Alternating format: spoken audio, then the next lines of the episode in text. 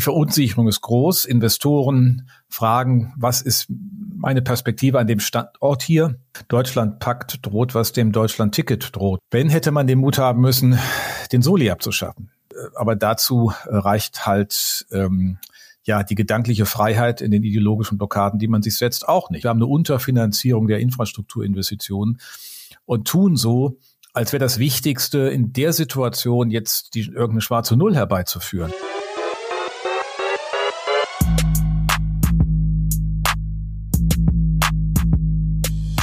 Servus und herzlich willkommen in einem neuen Video der Mission Money. Ja, wir müssen dringend reden, frisch aus der Sommerpause zurück und zwar über Deutschland. Da ist doch im Moment doch einiges im Argen, vor allem wirtschaftlich betrachtet und dafür haben wir uns einen spannenden Gast eingeladen. Er war letztes Jahr schon mal zu Gast bei uns bei der Mission Money, kam sehr gut an bei euch.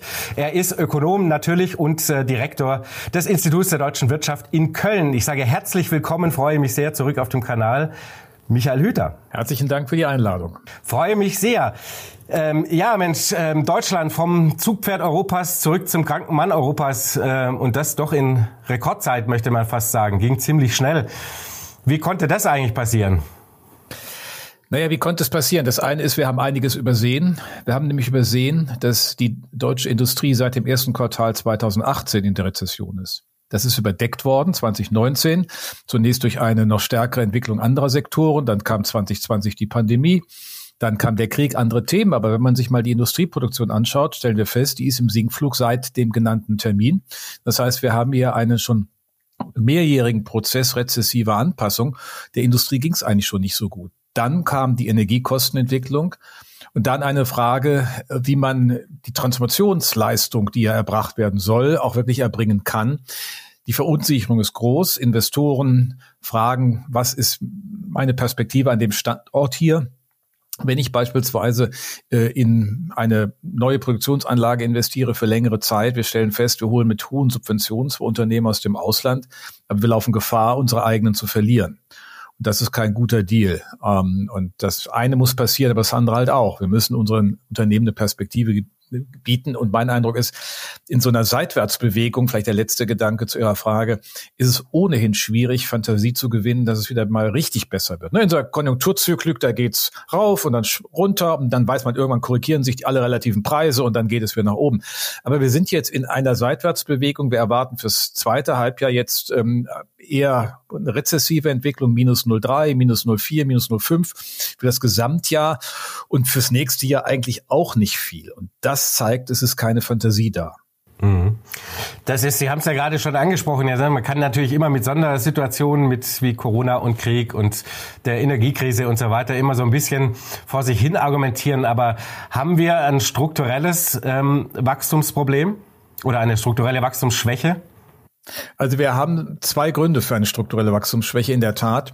Äh, das eine ist das, was ich andeutete mit der Industrie, dass sie sozusagen ihren Investitionszyklus eigentlich nicht nach vorne getrieben hat. Wir sind bei den Investitionen, bei den ohne Bau, also Ausrüstungsinvestitionen, immer noch knapp zwei Prozentpunkte unter dem Niveau des Jahres 2019. Also das muss man sich sehr deutlich machen. Auch das spiegelt nochmal das Bild der Rezession seit 2018. Da ist kein großes Investitionsgeschehen äh, in Gang gekommen. Und das kostet natürlich auf Dauer Innovationskraft, Leistungsfähigkeit und Wachstumspotenzial. Das zweite Argument ist die demografische Alterung. Ähm, dass wir sind ein Land, das ab 2025 sinkendes Erwerbspersonenpotenzial haben wird. Das wird auch nicht geändert ähm, durch die Zuwanderung. Und insofern ist die Perspektive nach vorne hin ein Wachstumstrend von eher einem halben Prozentpunkt. Auch das ist natürlich keine gute Botschaft. Also im Grunde müssten wir sehr viel mehr noch in Innovation und Investitionen, Kapitalstockerneuerung investieren. Das findet nicht statt. Warum kommen eigentlich alle gefühlt besser aus diesen ganzen Krisen raus als wir?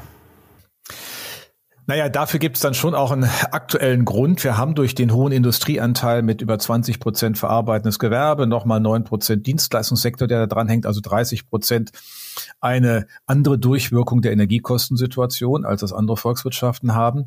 Wir haben auch andere Länder in Europa mit hohen Energiekosten. Nehmen Sie Italien oder nehmen Sie Dänemark. Das ist ja nicht so, dass wir das nur sind. Aber wir sind natürlich ganz besonders betroffen. Und gleichzeitig sehen wir, dass derzeit die ähm, Entwicklung auf den Weltmärkten. USA schwächelt, wird wohl keine Rezession, aber stellt doch Fragen. Und China, wo wir offensichtlich eine Veränderung des Wachstumstrends sehen, wo das Modell nicht mehr funktioniert, belastet uns auch ganz besonders bei dem Engagement, dass wir dort durch Direktinvestitionen und Handelsaustausch haben. Also es gibt jetzt im Augenblick nicht so wirklich große ähm, entlastende Argumente. Hm. Jetzt könnte man natürlich anführen, dass man in den USA eigentlich eine sogar eine Gegenbewegung sieht, nämlich die, die Wirtschaftsdynamik hat sogar eher wieder erwarten ja zugenommen, während es bei allen anderen eher bergab geht. Ja, ähm, USA durchaus äh, gewissen Sinne robust und natürlich diskutiert man immer noch die äh, die Frage, wie der Inflation Reduction Act, also ein, ein, ein Entwicklungspotenzial für die Volkswirtschaft im Strukturwandel zum Tragen kommt. Ähm, ich glaube, man muss ein bisschen aufpassen, dass man deswegen nicht einfach in Ohnmacht fällt, weil die Amerikaner auch mal was tun vor allen Dingen auch etwas für den Klimawandel, auch aus Washington tun. Ist ja nicht so, dass in den Bundesstaaten nicht viel passiert. Es ist auch so, beispielsweise Texas, ne, größte Erdölproduzent, aber ist gleichzeitig der größte Produzent von Energie aus Windkraftanlagen. Also äh, unser Bild müssen wir da auch differenzieren, aber man hat sich jetzt entschieden, eine Förderkulisse aufzuziehen, die solche Investitionen am Standort würdigt und nicht nur einmal, sondern auch während der Laufzeit. Also Operational Expenditures, wie wir es nennen, eine Orientierung, also an laufenden Kosten über zehn Jahre. Bei uns sind das immer eher Förderungen für die Ansiedlung. Und ähm, die Frage ist, was passt da besser und welche Antworten können wir darauf geben? Ich denke, dass der die Investitionsprämie, die im Wachstumschancengesetz drin ist, die eigentlich interessanteste Komponente äh, bedeutet, wenn man sie allerdings nicht so kleinkariert definieren würde, sondern größer und breiter ansetzt. Mhm. Das ist ja immer dieses Thema, wir haben das hier auf dem Kanal auch schon sehr oft in den letzten Wochen und Monaten natürlich besprochen, wenn Sie den Inflation Reduction Act ansprechen. Die Amerikaner haben natürlich einen gewissen Pragmatismus, der uns sehr abhanden kommt. Das ist schon immer so gewesen und das nimmt natürlich jetzt recht massiv zu. Ähm, aber bleiben wir jetzt gerade natürlich mal beim, bei dem Deutschlandpakt, der leidenschaftlich angekündigt wurde von, äh, von Scholz. Es hat so ein, schon so ein bisschen was von wieder mal ein sehr leeres Wort, Ungetüm. Man könnte jetzt auch sagen, ein bisschen was von der Mogelpackung, oder? Ja, also wenn man jetzt einen blöden Sprachwitz, äh, würde man sagen, dem Deutschlandpakt droht, was dem Deutschland-Ticket droht, nicht? Also oder dem Deutschland-Takt. Man könnte in alle diese, diese Varianten einfügen. Wenn man das Papier liest, also erstens weil habe ich auch nicht verstanden, wo der die 32 Milliarden Steuerentlastung des Wachstumschancengesetzes herbekommt. Meine Erinnerungen sind, dass das vielleicht knapp sieben Milliarden sind. Ähm, das hat er vielleicht über mehrere Jahre einfach aufaddiert und dann kommt man dann dazu. Aber es ist natürlich nicht das, was interessiert. Interessant ist, was pro Jahr wirksam wird. Und das ist einfach zu wenig. Alle anderen Dinge sind Stehsätze, die kennen wir aus den Koalitionsverträgen der letzten 25 Jahre, was Verfahrensbeschleunigung, Planung, Genehmigungsverfahren, Bürokratieabbau angeht, ähm, schnellere Investitionen der öffentlichen Hand. Ähm, Scholz betont ja immer, jetzt wird es passieren. Die, den Beweis, mit Ausnahme der LNG-Terminals, ist er ja auch noch schuldig geblieben. Ähm, und bei dem Ausbau der Windkraftanlagen hängen wir auch hinterher. Also das Paket ist, hat keinen Überraschungsmoment. Wenn hätte man den Mut haben müssen, den Soli abzuschaffen. Der wird zu zwei Dritteln von Unternehmen gezahlt, ähm, ist also quasi eine Unternehmenssondersteuer geworden. Ähm, und dann hätte man jeder hier so erkennbar eine Entlastung. Ähm, und äh, aber dazu reicht halt ja die gedankliche Freiheit in den ideologischen Blockaden, die man sich setzt, auch nicht. Ich meine, es gibt ja einfach ein Vielfach an in jeder Partei dieser Regierung gibt es irgendwie so ein Ende der Politik. Ne? Bei der ähm, SPD darf der Soli nicht abgeschafft werden. Bei der FDP ist die Schuldenbremse das Ende der Politik, da gibt es nichts darüber hinaus. Und bei den Grünen ist es der Atomausstieg. Ja, wenn sich jeder eine solche Kulisse aufzieht, ist natürlich der Gestaltungsspielraum viel enger. Und äh, das funktioniert nicht. Und das erleben wir jetzt. Sie haben das Wachstumschancengesetz, das ist ja auch so, ein, so, eine Worthülse eigentlich. Das klingt natürlich total super und total sexy und genau das, was das Land so braucht. Und wenn man sich diese Maßnahmen oder Ideen anschaut, die da so drinstecken, das ist halt so genau das, was wir in Deutschland halt seit Jahren erleben. Viel so bürokratisches Klein-Klein. Das ist ja, also wenn man das jetzt auch so ein Inflation Reduction Act dagegen stellt, das ist halt, man hat so das Gefühl, ist sehr lächerlich, lass es bleiben. Ja, also lass es bleiben würde ich jetzt auch nicht sagen. Ich hatte erwähnt, die Investitionsprämie ist ein wichtiges, also nicht das wichtigste Element. Die stärkere Förderung von Forschung und Entwicklung ebenso. Man kann die degressive Abschreibung die ist nicht schädlich, die mag Impulse setzen, weil sie sozusagen den, die Liquiditätsverteilung der Investitionskosten verändert. Aber das war es dann auch schon. Der Rest ist relativ viel klein, äh, kleinere Änderungen im Steuerrecht. Die mögen alle auch in der Summe nicht unbedeutend sein aber es fehlt halt wirklich der große Wurf und äh, da hilft dann auch nicht der Name eines Gesetzes. Mhm. Was müsste denn in so einem Deutschlandpakt oder vor allem natürlich in so einem Wachstumschancengesetz eigentlich drinstehen? Was wären so die wichtigsten Punkte, die man braucht, um mal den Ruck durchs Sand wirklich gehen lassen zu können? Also wenn die zentrale Herausforderung ist, die Investitionen in Gang zu setzen, öffentliche wie private, dann muss es auf diese beiden Themen adressiert sein. Für die, die Privaten, die 90 Prozent des gesamten Investitionsvolumens abhängen, ist natürlich eine breit aufgesetzte Investitionsprämie, die nicht auf die Dekarbonisierung, sondern auch auf die Digitalisierung zielt, auch auf die Erneuerung des Kapitalstocks hin zu einem höheren Effizienzgrad, eine, ein attraktives Instrument. Sie wirkt auch dann, wenn die Unternehmen keine Steuern zahlen, sondern im Sinne eines Tax Credit wie in den USA. Aber dann muss ich auch eine große Nummer draus machen und da nicht so klein fahren. Ähm, das zweite, den Soli hatte ich erwähnt. Das wäre ein, eine solche Maß relativ einfach, äh, entlastet die Unternehmen erkennbar äh, vor allen Dingen bringt es uns auch von der Steuerlast, wo wir ja nach oben gelaufen sind. Nicht? Wir haben effektiven Steuerbelastung in Unternehmen von 28,8 Prozent in der Europäischen Union von 18,8. Nicht weil wir nix, wir schlechter geworden sind, sondern sind besser geworden. Also sind wir relativ schlechter geworden. Da muss man entsprechend drauf setzen. Und die Frage der öffentlichen Investitionen muss einfach greifbar sein, dass das, was notwendig ist, auch geschieht.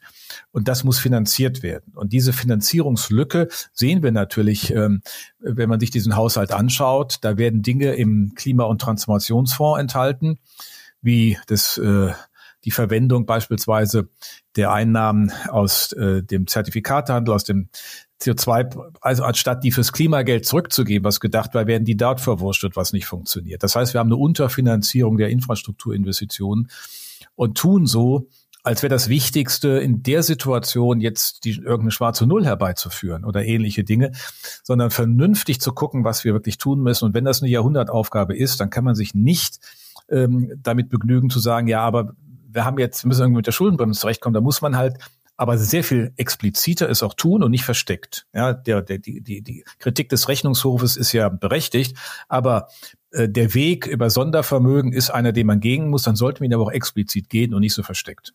Mhm. Ähm, aber wie gesagt, es, es fehlt ja trotzdem, äh, oder das ist ja so die Erkenntnis der letzten Monate, immer wenn, wenn wir auch mit Leuten sprechen, die häufiger auch mal in Berlin im Wirtschaftsministerium und im Finanzministerium unterwegs sind, ähm, die sagen, na ja, also ehrlicherweise hat die Wirtschaft meistens einen Plan für das Dekarbonisierungsthema, für die Digitalisierung. Da liegen schon genug äh, Pläne in der Schublade, aber äh, in Berlin ist, äh, setzt sich natürlich jetzt wieder sehr stark durch dieses Taxonomie-Thema, ja, dass der, der Staat das alles besser könnte. Ähm, da stellt sich mir die Frage, warum und was verstehen die daran nicht? Denn das hat ja noch nie wirklich funktioniert. Vielleicht können Sie da mehr, haben Sie mehr Einblicke in die Diskussion. Also, soweit ich das von den, von den Hintergründen einschätzen kann, ist mein Eindruck, dass man in diesem Politikansatz sehr stark vom Ordnungsrecht herkommt. Also von dem Durchregulieren im Einzelnen. Man konnte das beim Gebäudeenergiegesetz sehen auch in der Logik, in der Reihenfolge stimmen die Dinge nicht, aber man glaubt sozusagen mit diesem Feinsteuerung etwas tun zu können, anstatt darauf zu setzen, dass wir auf der einen Seite über den CO2-Preis, der erheblich hochgegangen ist, Preissignale haben. Dass es auch richtig ist, beispielsweise, wenn ich an grünen Wasserstoff denke, über Leitmärkte parallel auch in den Märkten sozusagen eine Nachfragedynamik mit zu entfalten. Das ist alles richtig, aber man setzt stattdessen auf eine sehr kleinteilige Steuerung. Man will hier eingreifen zu einer Unzeit, wo man privaten Haushalten quasi etwas vorgibt, was man selbst nicht leistet. Ne? Man schaltet Kohlekraftwerke wieder an, weil man die Atomkraftwerke ja ausschaltet. Die will man nicht mobilisieren und denen sagt man zu Hause, du musst das machen. Und es, wenn man genau reinschaut, ist es diese, diese Liebe zum Ordnungsrecht, zur Feinsteuerung und das geht in die Hose. Das muss auch in die Hose gehen, weil es eigentlich eine ähm, eine, eine stabile Situation voraussetzt. was man. Die ist aber nicht stabil. Das heißt, ich habe Veränderungen in der Produktion, in der Nachfrage. Ich muss das parallel hochfahren und muss Umbauten organisieren. Und das wissen die Unternehmen alle am besten, wie sie das machen. Und da wird ihnen in einer Weise im Grunde der Raum verstellt, wo sie es machen könnten. Ähm, und dann haben wir noch die Steuerlasten, dann haben wir die Energiekosten. Das, dieses Gesamtgebräu, das riecht halt nicht sonderlich gut. Man muss natürlich auch dazu sagen, und das finde ich ja immer das Schlimme, man weiß ja eigentlich, dass das noch immer in die Hose gegangen ist. Naja, es, die sagen natürlich, ach, was heißt denn, was klagt ihr euch? Äh, Ordnungsrecht ist ein normales Instrument der Ordnungspolitik. Das ist natürlich auch irgendwo richtig. Und natürlich wird man auch immer Verkehrsregeln haben wollen, damit äh, ne, Vorfahrtsregeln an der Kreuzung oder wie auch immer. Aber das sind Verfahrensregeln. Hier gibt man ja Handlungsregeln. Und das ist der Unterschied. Das heißt, in der konkreten Zeit ist etwas zu tun. Die Politik, und das muss man ehrlich auch zugutehalten, steht natürlich auch unter enormem Druck weil die letzte Regierung ein Klimagesetz verabschiedet hat, in dem sie nochmal fünf Jahre das Ziel vorgezogen hat, dass das völlig unnötig war. Das war nicht der Sinn und Zweck des äh, Verfassungsgerichtsurteils äh, vom März 21, aber die haben es gemacht. Jetzt wird der Zeitdruck noch höher und die letzten fünf Jahre sind mir die teuersten. Wenn ich die vorziehe, wird es noch schwieriger und teurer. Und äh, da sieht man sich unter einem erheblichen Druck, glaubt das hinzubekommen. Und vor allen Dingen, das ist vielleicht was, wir noch gar nicht drüber gesprochen, glaubt das hinzubekommen ohne europäische Kooperation. Ich halte das für aberwitzig.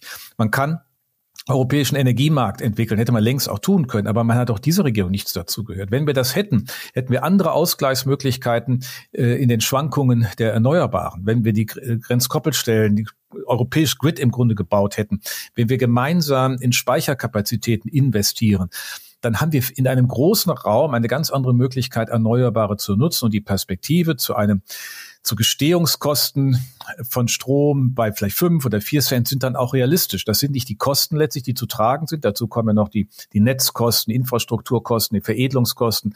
Aber es wäre einigermaßen realistisch. Natürlich werden wir kein Energiebilligland sein. Wir sind auch nie ein Billigland für Arbeit gewesen. Aber dann muss das halt durch die Leistungsfähigkeit der Unternehmen sozusagen gestaltet werden. Das ist ja auch in der Vergangenheit gelungen, ne? trotz Hochlohnland sind wir ein, ein starker Produktionsstandort geblieben und haben viele Menschen in Arbeit bringen können, die vorher nicht in Arbeit waren. Und das müsste uns jetzt eigentlich hier auch gelingen. Ja, aber wir denken nicht europäisch. Ich finde das faszinierend. Diese Regierung hat sich ja aufgeschrieben, Koalitionsweise, sie wollte das besser machen, mehr europäische Rücksichtnahme. Das Gegenteil ist der Fall. Es gibt keine Vorstellung davon, wie man dieses europäische Thema dafür konstruktiv nutzen könnte. Ja, aber Sie, Sie haben es ja das ist ein sehr, sehr guter und finde ich auch wichtiger Gedankengang, denn wir haben ja in, in Europa gerade wieder so, jeder kocht so ein bisschen sein eigenes Süppchen, ne? ähm, äh, gerade auf der wirtschaftlichen Ebene. Aber also wie kriegen wir das denn, sagen wir mal, angeschoben, ne? bei all der sagen wir mal nicht protektionistisch will ich es nicht nennen, aber äh, so dieser Rückzug, jeder kümmert sich um sich selber.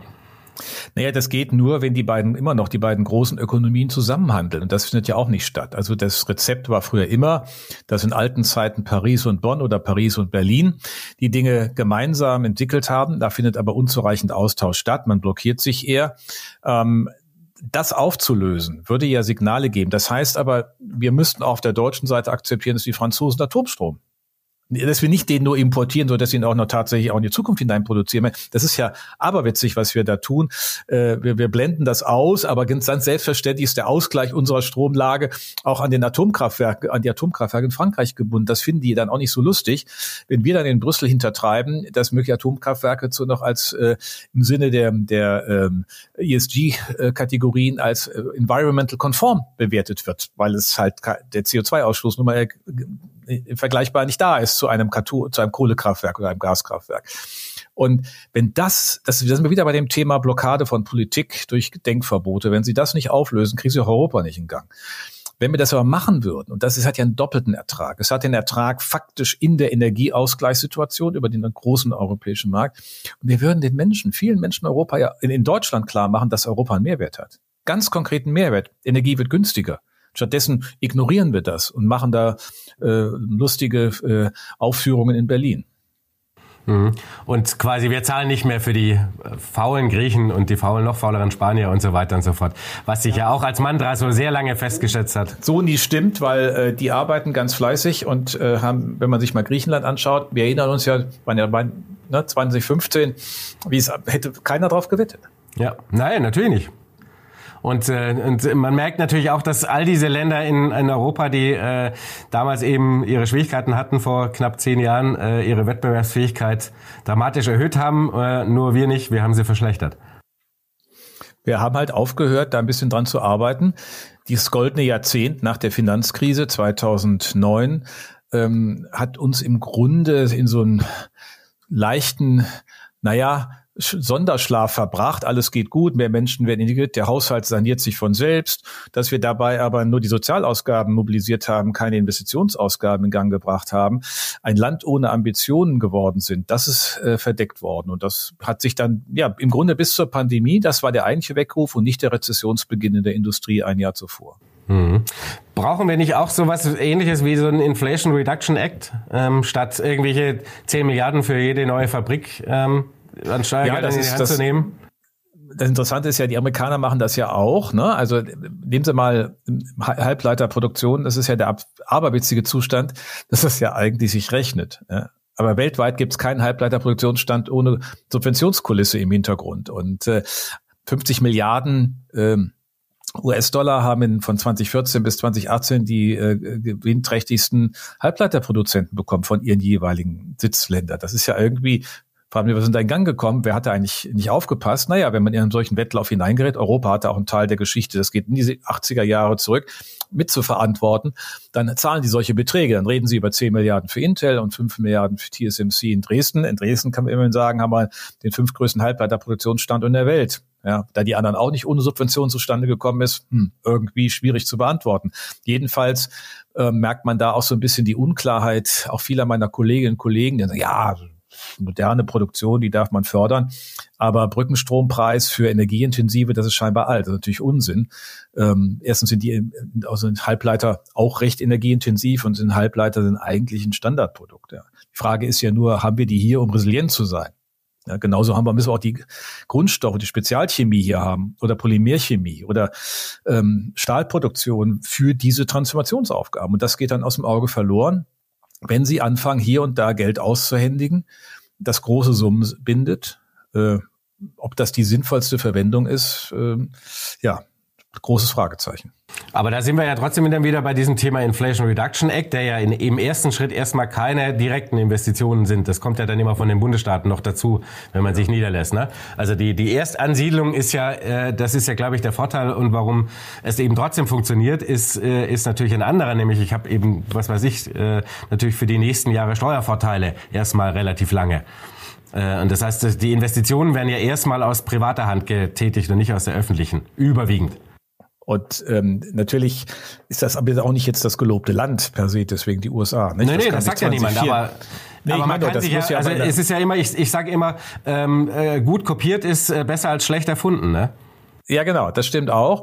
Schöner Spruch. Ähm, ich sage nur, wenn, wenn man sich als Investor auf zehn Jahre mindestens auch einlassen muss, weil so das sind die Mindestlaufzeiten für die Frage, wie ich Investitions Renditen habe ich eigentlich? Da muss ich in den USA auch sehen, in, in vielen Staaten kein stabiles Energiesystem. Die Gefahr von Brownouts, äh, ne, also Schwankungen im Netz sind relativ hoch. Deswegen müssen Sie beispielsweise als Unternehmens Standorttreiber in den USA in der Regel hohe Versicherungen abschließen für diese Energieschwankungen. Also das ist auch alles nicht so einfach und da muss man nur an 2024 denken. Die Präsidentschaftswahl, das kann in die andere Richtung gehen, dann kann das auch wieder weg sein. Also ich will nur einfach sagen, Unternehmen müssen mit Risiken umgehen. Dass jetzt alles in die USA geht, ist unplausibel, aber der Weckruf, der darin für uns liegt, so hatten Sie es ja formuliert, der ist natürlich spannend und den sollten wir auch ernst nehmen. Darum ging es mir jetzt natürlich schwerpunktmäßig. Ne? Es geht ja nicht darum, exakt das Gleiche zu machen und zu sagen, dass das alles in äh, Gold ist, was glänzt. Aber es, es hat natürlich trotzdem den Effekt, dass man hat es ja auch gesehen, die Summen sind sehr viel größer, als man geplant hat, weil offensichtlich ja genug Investoren bereit sind zu sagen, jawohl, das ist für uns ein, ein Signal, zu sagen, wir gehen äh, dahin und investieren da. Ja, es ist ja immer äh, äh, äh, die Marginalbetrachtung, ne, die einen dann, wenn noch etwas anderes hinzukommt. Und die Antworten in Europa sind halt außerordentlich diffus. Ne? Jedes Land, Sie haben es erwähnt, macht irgendwas, dann macht die europäische Ebene irgendwas und dann wird auch eine Matching Clause gemacht, also was die anderen Orte können wir hier auch machen, um das Beihilfenrecht etwas flexibler zu handhaben in dieser schwierigen Situation. Das ist alles richtig, aber dann fragt man sich zum Beispiel, warum die Bundesrepublik Deutschland die 25 Milliarden, die aus dem Recovery und Resilience Fonds der Next Generation EU zur Verfügung steht, bisher nicht abgerufen hat. Nicht abgerufen. Ich meine, man kann mal gut erklären, weil das nichts passt zu unserem föderalen Recht, äh, was die Finanzströme angeht. Aber ich meine, wir lassen 25 Milliarden in Brüssel liegen, über die wir ja auch nochmal ganz ordentlich was an Investitionen in Gang bekommen. Darauf zielt ja Recovery und Resilience. Und das finde ich schon ehrlich gesagt erstaunlich, wird auch in den deutschen Medien gar nicht groß behandelt. Mhm. Aber wie, wie lässt sich das erklären, dass das Geld nicht abgerufen wird? Es ist Hochnäsigkeit, tun, weil man sagt mal, wir brauchen sowas nicht. Das ist ja für die armen nee, Länder. Das ist äh, äh, natürlich manchmal bei uns allein im föderalen System mühsam. Wer ruft das ab? Das muss dann über die Länder gehen, dann die Kommunen beispielsweise, wenn das Investitionen vor Ort sind. Ähm, dann ist die Frage, wer matcht wie, äh, was muss noch dazu, was ist die Haushaltsordnung in den Kommunen, lässt die der bei den schwierigen Situationen, die wir zunehmend haben, das überhaupt zu. Also anstatt da mal Regelungen zu finden, dass der Bund beispielsweise das übernimmt, die das kann man alles machen. Wir haben ja erlebt, dass der Bund ganz andere Rollen hat als früher, auch was die Investitionsförderung der Kommunen angeht und die Investitionsausgaben. Aber sich überhaupt der Aufgabe zu stellen, das findet schon nicht statt. Das wird einfach ignoriert, ja, dann bleiben halt die 25 Milliarden da in Brüssel liegen. Mhm. Und wir wissen alle aus dem Unternehmertum, ähm, äh, Töpfe, die nicht angefasst werden, sind halt irgendwann weg und dann ist es, gibt's immer ein großes Erwachen.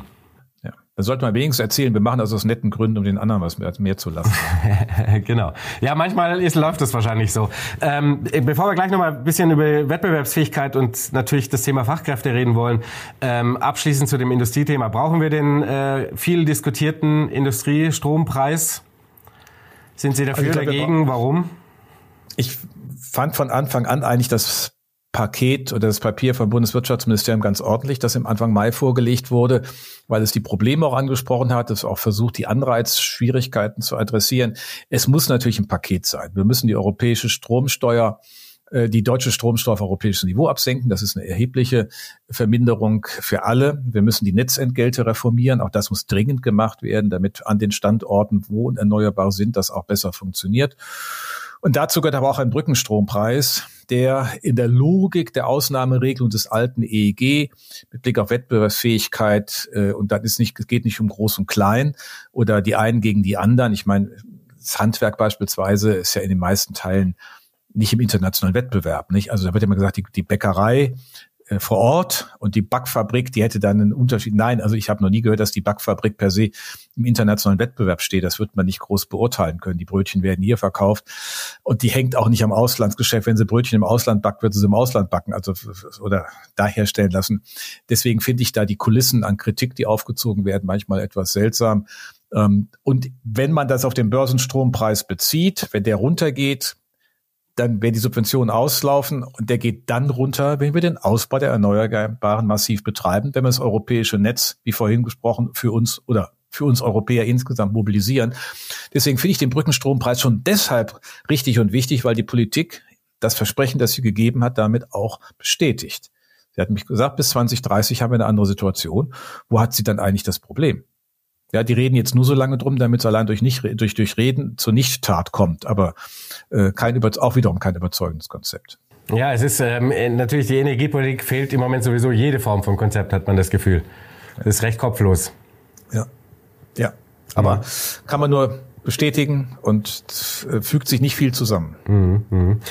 ähm, Kommen wir mal noch mal zurück zu diesem Thema Wettbewerbsfähigkeit und natürlich auch, ähm, wir haben das alle ja mitgekriegt, wir reden seit äh, Monaten, seit Jahren zum Thema äh, Fachkräftemangel. Ähm, ein viel diskutiertes Thema. Wir erleben das alle, nicht nur in der Gastronomie oder im Tourismus. Wer jetzt im Sommer äh, in den Urlaub geflogen ist und über den Münchner Flughafen ist, der ja eigentlich so modern ist, hat mitgekriegt, welches Chaos da herrscht wegen Personalmangel. Ähm, wie kriegen wir vor allem natürlich vor dem Hintergrund, dass ab nächstem Jahr die Babyboomer anfangen, in Rente zu gehen. Äh, das Problem also sich immer weiter verschärft. Wie kriegen wir dieses Fachkräftemangelproblem in den Griff? Ich erinnere mich an die äh, Wirtschaftsweise Schnitzer, die meinte, wir brauchen anderthalb Millionen ähm, Zuwanderung pro Jahr, um die Lücke schließen zu können. Sie sind, glaube ich, dagegen. Ich bin nicht dagegen, ich halte das nur für völlig äh, unrealistischen äh, ähm, Szenario, was da aufgezogen wird. Natürlich brauchen wir eine Nettozuwanderung. Nur wenn sie 1,5 Millionen meint, meint sie vermutlich, sehr präzise war sie da nicht die Nettozuwanderung. Das heißt aber brutto reden wir über ganz andere Zahlen. Wir haben bei 200.000 netto etwa 800.000 brutto. Das heißt 800.000 kommen rein, 600.000 gehen aus dem Land raus. Wenn sie 1,5 Millionen netto hier haben wollen, muss ich eh nicht sagen, was sie für einen Faktor anlegen müssen. Als am Bruttozuwachs das ist völlig unrealistisch. Ja, das ist einfach in den Wind gequatscht, ohne Sinn und Verstand. Sorry, dass ich so deutlich sage, was mich einfach ärgert und das Thema auch kaputt macht. Gezielte Erwerbsmigration ist ein zentraler Hebel, klar, aber nicht in den Mengen, die sich bei uns als notwendig erweisen. Sie haben erwähnt, 20, ab 2025 ne, 60 Jahre nach Beginn des Pellenknicks, 65, geht in den nächsten zehn Jahren, der ist ja so der Echo-Effekt des Rückgangs der Geburtenrate von 1965 bis 75. Da haben wir massive Anpassungsbedarfe. Bis 2030 fehlen uns 4,2 Milliarden Arbeitsstunden pro Jahr. Und darauf müssen wir antworten. Da ist die Zuwanderung ein Thema, aber sie hilft nur. Das zweite Thema, alles, was Produktivität steigert, gut und richtig. Nur im Trend ist die Produktivität nicht der Bringer. Also kann man Hoffnung haben, aber KI und was weiß ich. Aber es muss auch, muss erst noch kommen. Und dann bleibt die Arbeitszeit. Schlicht und ergreifend die Arbeitszeit. Und ähm, dann reden wir über weniger Teilzeit, über höhere Arbeitszeit für Vollzeiterwerbstätige und aus andere Regelungen, Urlaub, Feiertag, kann man alles zusammendenken, um dann Potenziale zu schöpfen. Wir haben in Deutschland die Situation, dass Erwerbstätige über alle Erwerbsformen hinweg, Arbeitserwerbszeitformen etwa 100 Stunden im Jahr weniger arbeiten als die Schweizer und 50 Stunden weniger als die Schweden. So, da wär, wird ja schon mal eine Story draus. Äh, denen geht's auch nicht so schlecht. Alles gute Länder. Länder leben auch noch länger im Schnitt als wir. Also muss man mal über Arbeitszeit reden. Das hat was zu tun mit Gestaltung von Arbeitsorten, von Arbeitszeiten, Arbeitszeitsouveränität, aber das Arbeitsvolumen müssen wir jedenfalls mal zur gesellschaftlichen Debatte machen. Aber wir haben ja die, äh, im Moment die Gegendebatte. Wir wollen ja alle die Vier-Tage-Woche. Ja, wollen kann man ja Bei viel. vollem Lohnausgleich logischerweise. Aber ja, gut, noch ein bisschen ja, die Mehrarbeit soll ja auch nicht, soll ja keine Lohnkürzung sein, sondern wird ja auch bezahlt. Das ist ja völlig klar. Aber es muss sich jeder fragen, wie bei den technischen Bedingungen, die wir haben und die nicht einfach springen, äh, man die Leistungen, die man gerne hätte, auch bekommen kann, wenn alle so denken. Also es funktioniert einfach nicht. Ja, wenn jeder um 20 Prozent seine Arbeitszeit verkürzt, dann hat man viel Spaß. Ja, das ist einfach ein relativ schlichter Vorgang des Rechnens, aber dann ist halt der Kindergarten auch 20 Prozent weniger geöffnet. Oder ich habe eine 20 Prozent höhere Betreuungsquote nicht, von, von Kindern pro Erzieherin und ähnliches in Schulen. Alles absurd, führt zu nichts. Die Debatte, wir müssen uns der Frage stellen, wie wir mit der Arbeitszeit umgehen. Aber was wäre Ihr Vorschlag? Ähm, wir müssen das Volumen quasi erhöhen. Wir müssen es erhöhen.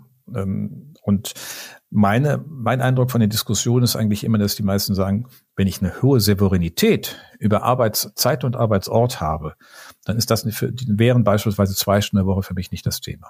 Hm. Naja gut, zwei Stunden die Woche sind ja auch nicht, nicht wirklich ein, glaube ich, ernsthaftes Problem. Gut, das wären aber schon die 100 Stunden im Jahr. Ne? So, also insofern muss man sich einfach mal das in Größenordnungen klar machen. Man kann das aber auch durch andere Urlaubsregelungen machen. Ja. Die meisten sagen eigentlich, die Arbeitszeit-Souveränität ist für sie von besonderer Bedeutung. Dem kann man ja Rechnung tragen. Da haben wir heute andere Möglichkeiten, jedenfalls in vielen Berufen. Also wäre eine, eine, eine Mischung, um das Problem so ein bisschen die nächsten Jahre in den Griff zu kriegen. Wir müssen, oder idealerweise sollten wir etwas mehr arbeiten im Volumen, plus eben eine entsprechend qualifizierte Zuwanderung. Und das, was wir eben diskutiert haben, die Frage der Investition. Denn daraus folgt ja letztlich Effizienzgewinn. Und wir werden doch sehen, was KI-Anwendungen äh, bedeuten. Das mag ja Potenziale haben. Wir müssen sie aber auch dann zulassen. Wenn wir die gleich regulieren und über Berichtspflichten und Compliance-Regeln überformen, werden wir nicht viel von haben. Es wird immer isoliert die einzelne Innovation gedacht und wir verkennen, dass wir an anderer Stelle die Dinge einfach mal schon mal doppelt verbrauchen. Mhm. Jetzt, äh, das ist natürlich jetzt, äh, das passt sehr schön zusammen, weil die, die Frage ist in beiden Fällen die gleiche, sowohl bei dem Thema äh, Fachkräftezuwanderung als auch bei dem Thema äh, Investitionen in Zukunftstechnologien. Ähm, beides sind Probleme, mit denen sehr viele westliche Industrieländer um uns herum, die also ganz grundsätzlich ähm, ähnlich denken wie wir und eine ähnliche Kultur haben im Großen und Ganzen. Ähm, das heißt, wir stehen mit denen im internationalen Wettbewerb heute. Das geht sowohl um Fachkräfte als auch um Gelder für egal ob das jetzt KI ist oder andere Digitalisierungsthemen oder, oder neue Energietechnologien und so weiter und so fort. Und wenn man dann eben mal von oben drauf schaut, muss man natürlich feststellen, Warum sollte sich jetzt jemand mit viel Kapital hier ansiedeln, wo er quasi eine überbordende Bürokratie hat, wo alles zwölf Leitsordner voll braucht für jeden Antrag äh, mit der höchsten Steuerquote, dem mittlerweile doch nicht mehr so ganz so tollen Bildungssystem seit vielen Jahren, auch da schleiten wir überall schlecht ab. Warum sollte man hier investieren? Ja, Beziehungsweise, weil, was brauchen wir, damit das Geld sich hier ansiedelt? Also wir haben natürlich unverändert große Standortvorteile, weil einfach Netzwerke von Unternehmen hier sind. Die Hälfte der weltweiten Champions und Weltmarktführer sitzen in Deutschland. Ähm, das muss auch stabilisiert werden. Wer das gefährdet, äh, der gefährdet das Land. Aber wir haben sie hier, wir haben diese Netzwerke, wir haben diese Regionalstrukturen, wir haben diese Einbindung auch ähm, in das Miteinander in diesen Clustern. Und dann ist eine dringend halt eine Infrastrukturoffensive. Da können auch natürlich Länder und Kommunen viel tun. Die Länder sind aus meiner Sicht fast das größere Problem als der Bund, weil sie immer alles auf alle anderen schieben und selbst nicht in die Puschen kommen und Dinge nicht umschichten. Also von daher hätten wir hier Möglichkeiten. Ähm, ich glaube auch, dass Teile des Bildungssystems unterschätzt werden. Das duale Berufsausbildungssystem ist ein Asset des Standorts. Damit kann man ganz, ganz viel in der Breite machen. Da können wir Transformation viel flexibler gestalten als andere Länder, weil die Kompetenzen vorrätig sind, die wir dann in den einfach weiter nutzen in anderen produktiven Aufgaben. Ähm, und insofern ja, äh, keiner hat natürlich einen Anspruch darauf, dass man immer gut regiert wird, aber es könnte ja auch noch besser werden. Ne? ähm, aber ich komme, ähm, ich bleibe mal bei dem, zumindest bei dem Fachkräftezuzugsthema oder der Wettbewerbssituation da. Ähm, inwieweit würden Sie sagen, ist denn das, dann ist es ja schon auch ein Thema im Moment, dass doch zunehmende Erstarken der AfD. Wie gefährlich ist das für das Thema qualifizierte Zuwanderung in Deutschland? Ich habe neulich jetzt irgendwie wieder so eine so eine Expert-Auswertung äh, gesehen. Da ist Deutschland, glaube ich, auf Rang 49, ähm, also äh, weltweit. Also ziemlich abgeschlagen. Äh, und da ist natürlich ein Thema, naja, die nicht allzu große Willkommenskultur, sagen wir es mal so. Ja, wobei. Ist das ein Risikofaktor? Wenn es nur so wäre, ja. Ich glaube nur, dass man einfach mal sehen muss, was in diesem Land auch geleistet wurde nach der Fluchtmigration 2015, was nach dem Krieg, Kriegsbeginn gegen die Ukraine durch die Russen geleistet wurde an Integration. Das ist schon vorbildhaft und das ist eigentlich ein positives Signal. Was wir nicht hinkriegen, ist die Differenzierung dann wirklich zwischen der reinen Flucht und Erwerbsmigration und jenen, die gar nicht ins Land gehören. Na, da muss dann auch äh, die Rückführung anders organisiert werden. Das gehört schon auch dazu. Kein anderes Land würde das so machen, wie wir das machen, jedenfalls nicht in der, der Form. Und äh, ansonsten haben wir schon viele, viele Willkommenssituationen. Sie können über Make It in Germany dieses Portal in wenigen Schritten sehen, wie Sie eben in verschiedenen Wege nach Deutschland kommen. Das ist etwas, was sich völlig verändert hat. Denn die Zugangswege und das, das äh, ein Migrationsrecht ist eines der liberalsten in der Welt das Erstarken rechter Parteien ist nie äh, ein Standortvorteil. Der anderen Seite muss man auch sehen, wir haben es ja nicht als deutsches Phänomen. Nee, nee. Sie haben es auch in Skandinavien, Sie haben es eigentlich in allen Ländern der Welt. Das ist ja das Interessante. Es gibt auch nie so einen Backlash von eher konservativen, rechtsextremeren, rechtsorientierteren politischen Strukturen und das greift jetzt hier auch. Und insofern, ähm, ja, äh, glaube ich, haben wir, haben wir etwa, wo wir darauf achten müssen. Ähm, wir müssen auch vor allen Dingen darauf achten in neuen Ländern, wo wir eine schwierigere Altersstruktur haben als in alten Bundesländern. Auch die politische Neigung dazu etwas größer ist, offenkundig, dass das sich tariert. Trotzdem, wenn man mal sich anschaut, Dresden als Standort für Wissenschaft, wir hatten eben über Halbleiterproduktion gesprochen, da haben wir Pegida schon vor ganzer Zeit gehabt, ist trotzdem funktionsfähig. Also die Leute kommen, und das sind ja hier auch alles, wenn man die Städte anschaut, wir haben ein, eine Stadtkultur, die so der Form ja auch einzigartig ist, was die kulturelle Vielfalt angeht, was die Vielfalt in den verschiedenen Regionen angeht. Also da gibt es schon viele, viele positive Argumente. Da müssen wir jetzt auch aufpassen, dass wir uns ja nicht nur von schlechten Überschriften leiten lassen. Überhaupt nicht. Und das ist, ich will das auch nicht als quasi das eine Thema machen, ähm, was das ähm, die Zuwanderung verhindert, sondern wir einfach, wir müssen natürlich trotzdem immer darüber reden, wo sind so ein bisschen die Problemfelder und was kann man denn äh, besser machen. Und wenn ich jetzt äh, ein keine Ahnung, qualifizierter ITler äh, bin, der irgendwie mal woanders hin möchte, dann muss man sich natürlich schon überlegen, okay, ich könnte jetzt beispielsweise in die USA gehen, ich könnte nach Schweden gehen oder äh, welches Land auch immer man um sich rum so nimmt. Und dann sieht man eben klar, wir haben auch hier höchste Steuerlast, wir haben auch hier das Thema Kinderbetreuung ist jetzt, sagen wir mal, ausbaufähig. Ähm, das können andere Länder durchaus besser. Ähm, also das sind ja mehrere Bausteine, die da so sind, äh, wo wir im Wettbewerb stehen und wo wir vielleicht im Moment nicht so gut aussehen und wo man noch einiges tun könnte. Ja, äh, sicher, aber wir haben äh, auch Stadtstruktur, wo es gut funktioniert. Also hier, da bin ich jetzt ein bisschen ähm, eigentlich optimistischer, nicht aus Prinzip, sondern weil ich glaube, dass wir die Dinge da uns zu schlecht reden, äh, weil die Strukturen ja durchaus funktionieren. Es ist ja, man muss einfach sehen, welche Mengen wir auch. Wir sind ja kein Land mit acht Millionen wie die Schweiz oder wie Österreich, sondern wir sind ein Land mit 82, über 82 Millionen Menschen in der Mitte Europas, äh, sehr offen, ähm, sehr integrierend von vielen Strömungen her und haben das auch äh, ja über die Jahrzehnte in ganz anderer Weise leisten müssen als manch anderes.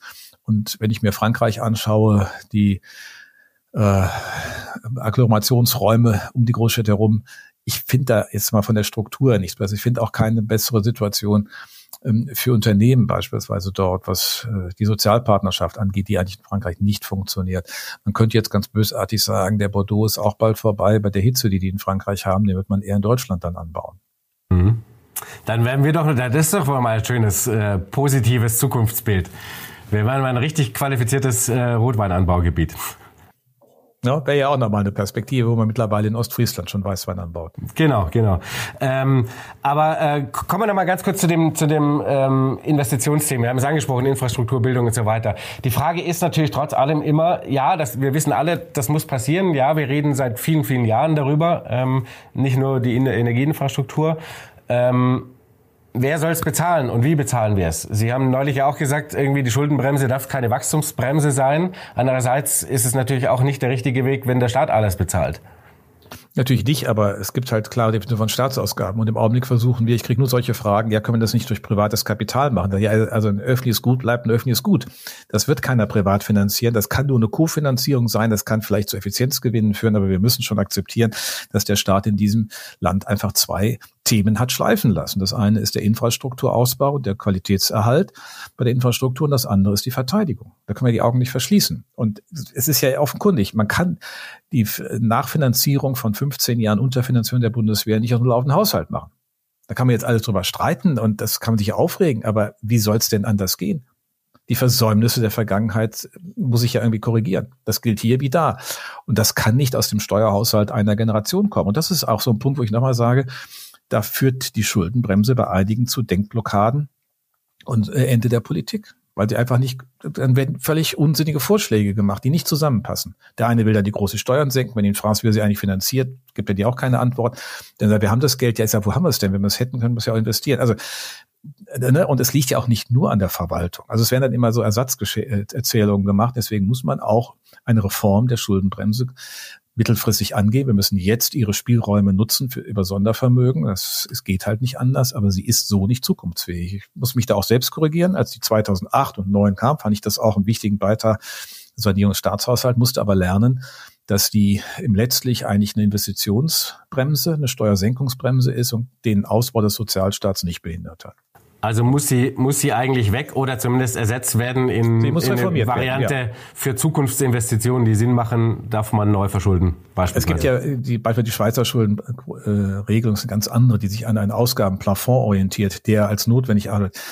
So etwas, ne? Und dann kann man fragen, was sind die normalen laufenden Ausgaben, was muss steuerfinanziert werden? Man kann auch sich an der Zinssteuerquote orientieren. Also das wäre auch gerade in der internen Haus in der Diskussion, was könnten alternative Logiken sein. Dass wir eine brauchen, ist ja unbestritten. Aber dass das nun die beste ist, da habe ich meinen Zweifel.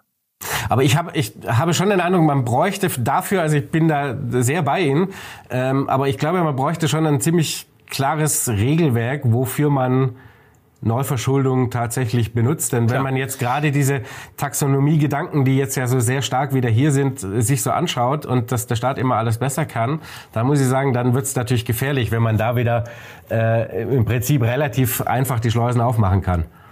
Deswegen, äh, aber es gibt ja andere Möglichkeiten. Es gibt die Frage, welche Ausgabenkategorien sind relevant. Ne? Also eine Investitionsklausel. Der Bundesfinanzminister hat selbst in der Diskussion über, in einem, auf einem, in einem Non-Paper-Diskussion die europäischen Fiskalregeln gefordert, man sollte dort eine Art Investitionsöffnung vorsehen ja, ach, ach, ach, ne? ach was, würde man sagen. Ist ja interessant, hat nur keiner wahrgenommen. Das gilt doch dann lieber nicht nur dort, das gilt doch dann aber auch hier. So, und äh, was immer erzählt wird, dass es in den Jahrzehnten vorher alles so schlecht gewesen sei, stimmt ja so auch nicht ähm, die, der, es war nie so gut am Arbeitsmarkt. Wenn Sie also den Arbeitsmarkt nicht gut laufen haben, können Sie Staatshaushalt auch nicht sanieren. Das ist eine relativ einfache Logik. Und äh, wann ist die Schuldenquote angestiegen? Sie ist mal in den 70er Jahren angestiegen nach der großen ersten Strukturrezession und sie ist dann in den 90er Jahren nach der Wiedervereinigung angestiegen. Ne? Von 20 auf 40, von 40 auf 60 und dann hatten wir die Finanzkrise auf 80 und sind wieder runter auf 60. So, also insofern muss man auch mit der Vergangenheit, äh, glaube ich, etwas fairer umgehen. Mhm. Aber es ist so ein bisschen Henne-Ei-Problem, ne? Also man muss es richtig rum anpacken, denn äh, erst vielleicht die Wirtschaft in Gang kriegen und dann hat man auch relativ leicht wieder eine äh, bessere Staatsverschuldung. Ja, wenn das einfach so ginge, bräuchte man auch keine Staatsverschuldung. das stimmt. Aber was ist der Alternativweg dann? Wo fängt man immer an? Naja, indem man mal die Aufgaben klar regelt, indem man auch sagt, was die Prioritäten sind. Nicht? Und äh, da sind wir, haben wir, glaube ich, das ist vielleicht das Heilsame dieser Diskussion, die wir im Augenblick führen, dass sie auch dazu beiträgt, genau das in Gang zu setzen. Also etwas klarer darüber zu diskutieren, was wir brauchen und was jetzt äh, Not tut. Die Prioritäten sind sicherlich nicht auf der sozialpolitischen Seite. Das kann ja im Land, wo die Sozialleistungsquote bei einem Drittel des Bruttoinlandsprodukts liegt, einfach nicht der Fall sein. Das ist unvorstellbar. Ja, man hat aber das Gefühl, so ganz langsam ist, äh, etwas langsamer als uns allen lieb ist, verschiebt sich ja die Debatte in die Richtung. Ja, weil die Finanz äh, oder die, die, die Folgen der Finanzunterfinanzierung der Investitionen ja für jeden greifbar sind. Dann hoffen wir, ähm, dass Berlin Gehör findet. Ähm, und ich sage vielen Dank für dieses spannende Gespräch, Herr Hüter. Ich danke Ihnen. Ja, Freunde, ich hoffe, ihr, ihr konntet einiges davon mitnehmen. Schreibt mal, wie ihr eine Agenda 2030 so sehen würdet, was jetzt wirklich dringend nötig ist, um das Land wieder richtig nach vorne zu bringen. Und ansonsten sage ich vielen Dank fürs Zuschauen, Ihnen vielen Dank fürs Gespräch und bis nächste Woche. Ciao.